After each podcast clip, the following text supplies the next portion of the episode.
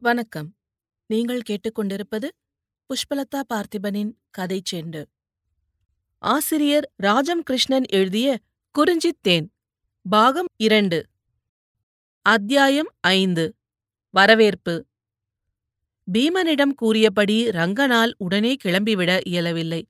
கொஞ்சமாக தொதவர் மந்துக்கருகில் பூமி குத்தகை எடுத்து உருளைக்கிழங்கு போட பூமி திருப்பி ஏற்பாடுகள் செய்தான்.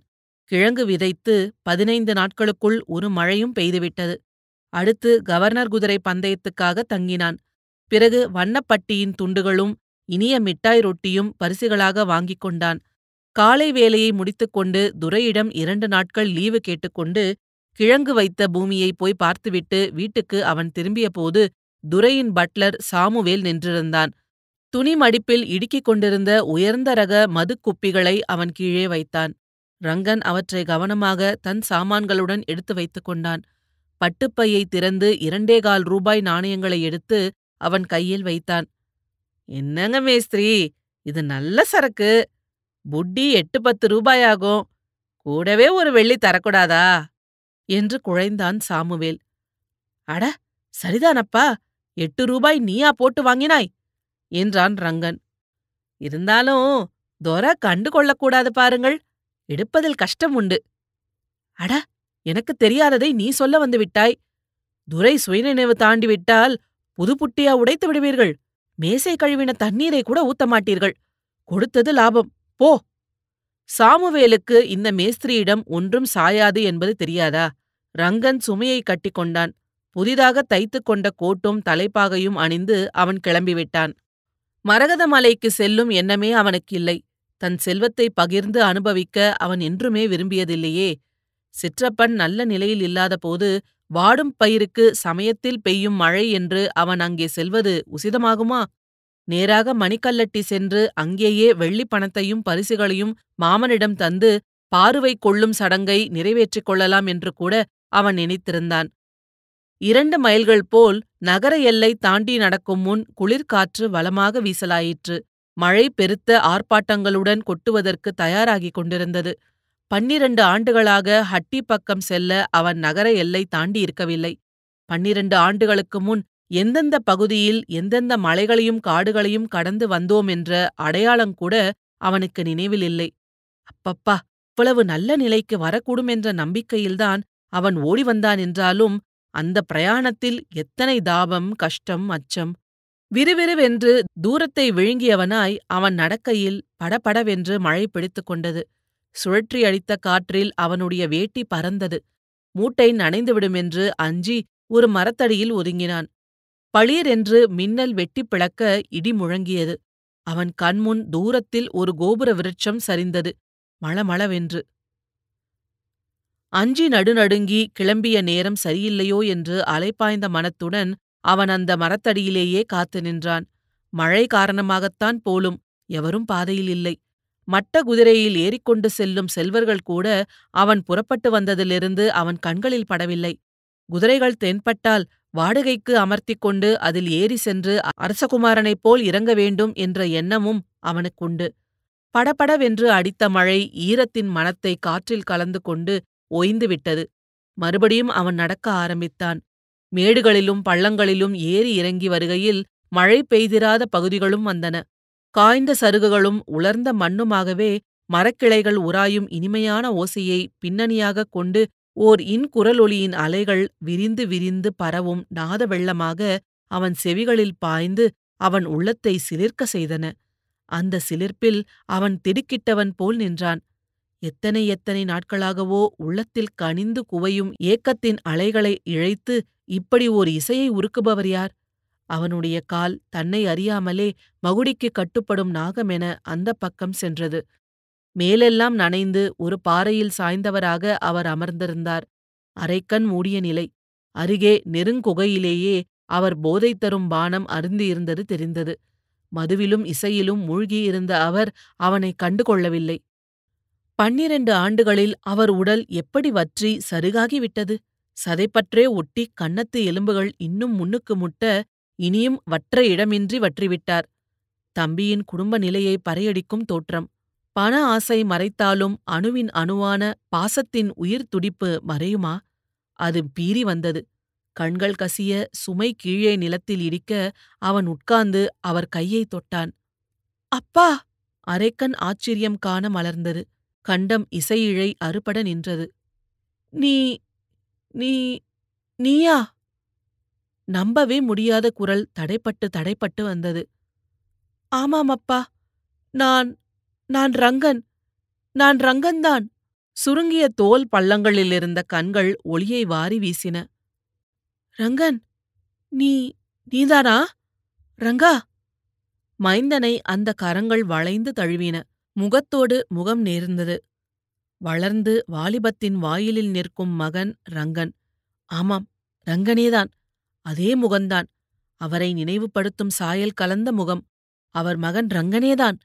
ஆரா பசியுடன் மகனை நோக்கி நோக்கி பூரித்தன அந்த கண்கள். மறுகணம் அவர் கைகள் வானை நோக்கி கும்பிட்டன. ஈசா உன் கருணையே கருணை. நான் சத்தியமா சொல்றேன் ரங்கா. ஒத்தைக்குத்தான் போய் வருகிறேன். பாதி வழிக்கு மேல் நடக்க முடியவில்லை.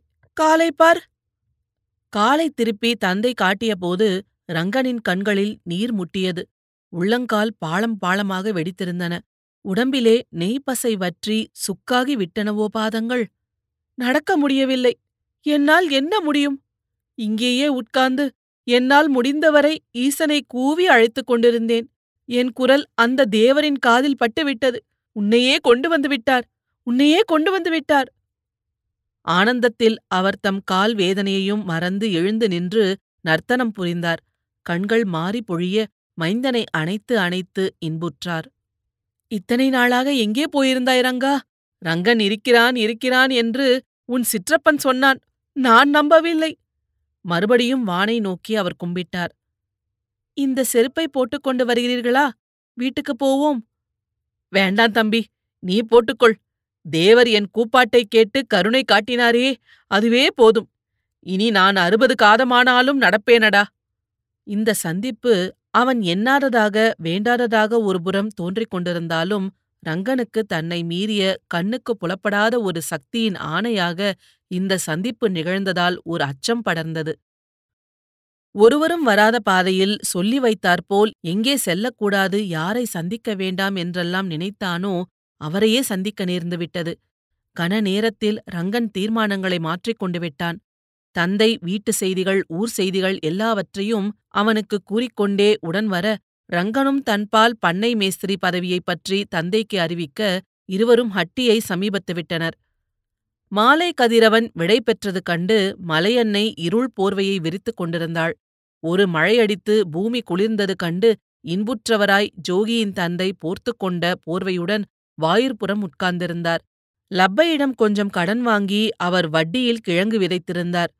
ஏற்கனவே தாயின் சாவு வைபவத்துக்காக வாங்கியிருந்த கடன் வேறு வட்டியும் முதலுமாக இருந்தது. சான் ஏறினால் முழம் சறுக்கும் நிலையில் போராட்டம். தீப மாடத்தில் அகல் வைத்துவிட்டு மாதி அருகில் வந்து நின்றாள். இந்த வருஷம் தெய்வஹப்பா மாசக்கடைசி என்று தீர்மானிப்பார்களா? என்றான். தெய்வஹப்பா தேவர் பண்டிகை. ஏன்? அதுவரையில் வீட்டில் தானியம் இருக்காதே. பண்டிகைக்கு முன் நாம் புதுக்கதிர் அறுத்து கொண்டு வரலாமா? குறும்பன் வந்தான் என்று பணம் கேட்டார்கள். அதற்கு கூட கொரளித்தானே கொடுத்தோம். லிங்கையாவுக்கு பேச்செழவில்லை.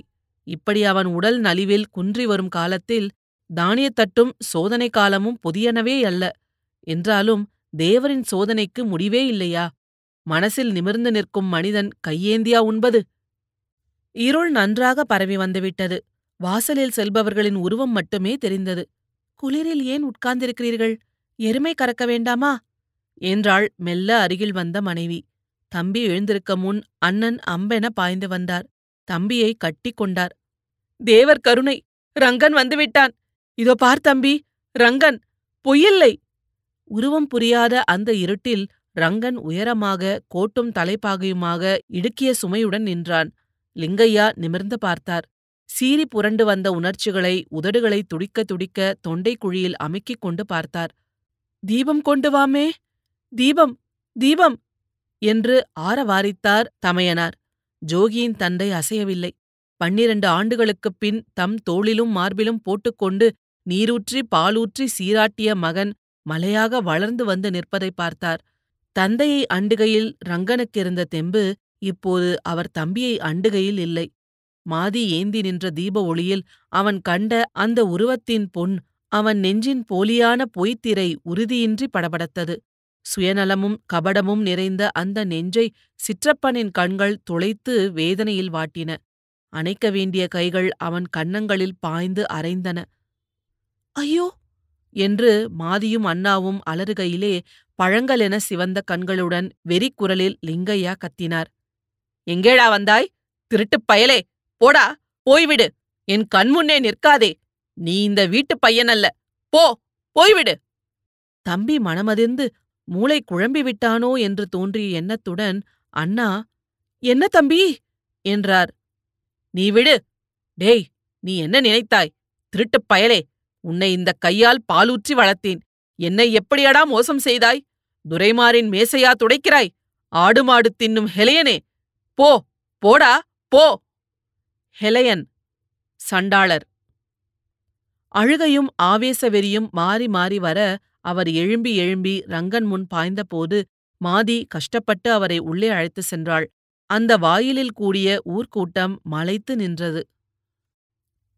இத்துடன் இந்த அத்தியாயம் நிறைவடைகிறது. இதுபோல பல சுவாரஸ்யமான கதைகளை கேட்க கதை செண்டு சேனல்ல மறக்காம லைக் பண்ணுங்க கமெண்ட் பண்ணுங்க ஷேர் பண்ணுங்க சப்ஸ்கிரைப் பண்ணுங்க. நன்றி.